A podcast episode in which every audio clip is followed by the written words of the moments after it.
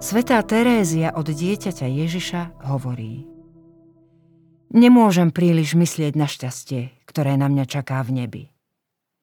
Iba jedno očakávanie urýchľuje údery môjho srdca. A to je láska, ktorú budem príjmať a potom rozdávať. Svetí dokážu dobíjať srdcia iných svetých. Svetého Rafaela od svetého Jozefa dobila svetá Terézia od dieťaťa Ježiša.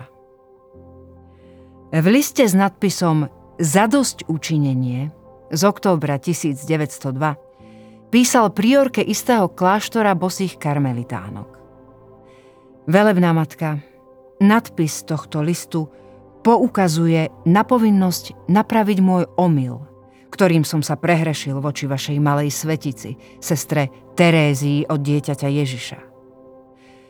Pred dvomi či tromi rokmi, keď som sa zoznámil s rukopisom poľského prekladu životopisu tohto kvietka Karmelu, dovolil som si poznamenať, že jazyk našej vlasti celkom nezodpovedá štýlu originálu a že čítanie prekladu môže vyvolať znechutenie.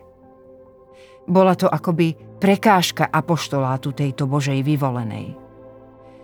Musela si to vziať k srdcu – a na odplatu nie len, že dokázala zapôsobiť tak, že uvedený preklad uzral svetlo sveta, ale navyše sa ujala bezprostredne mojej osoby.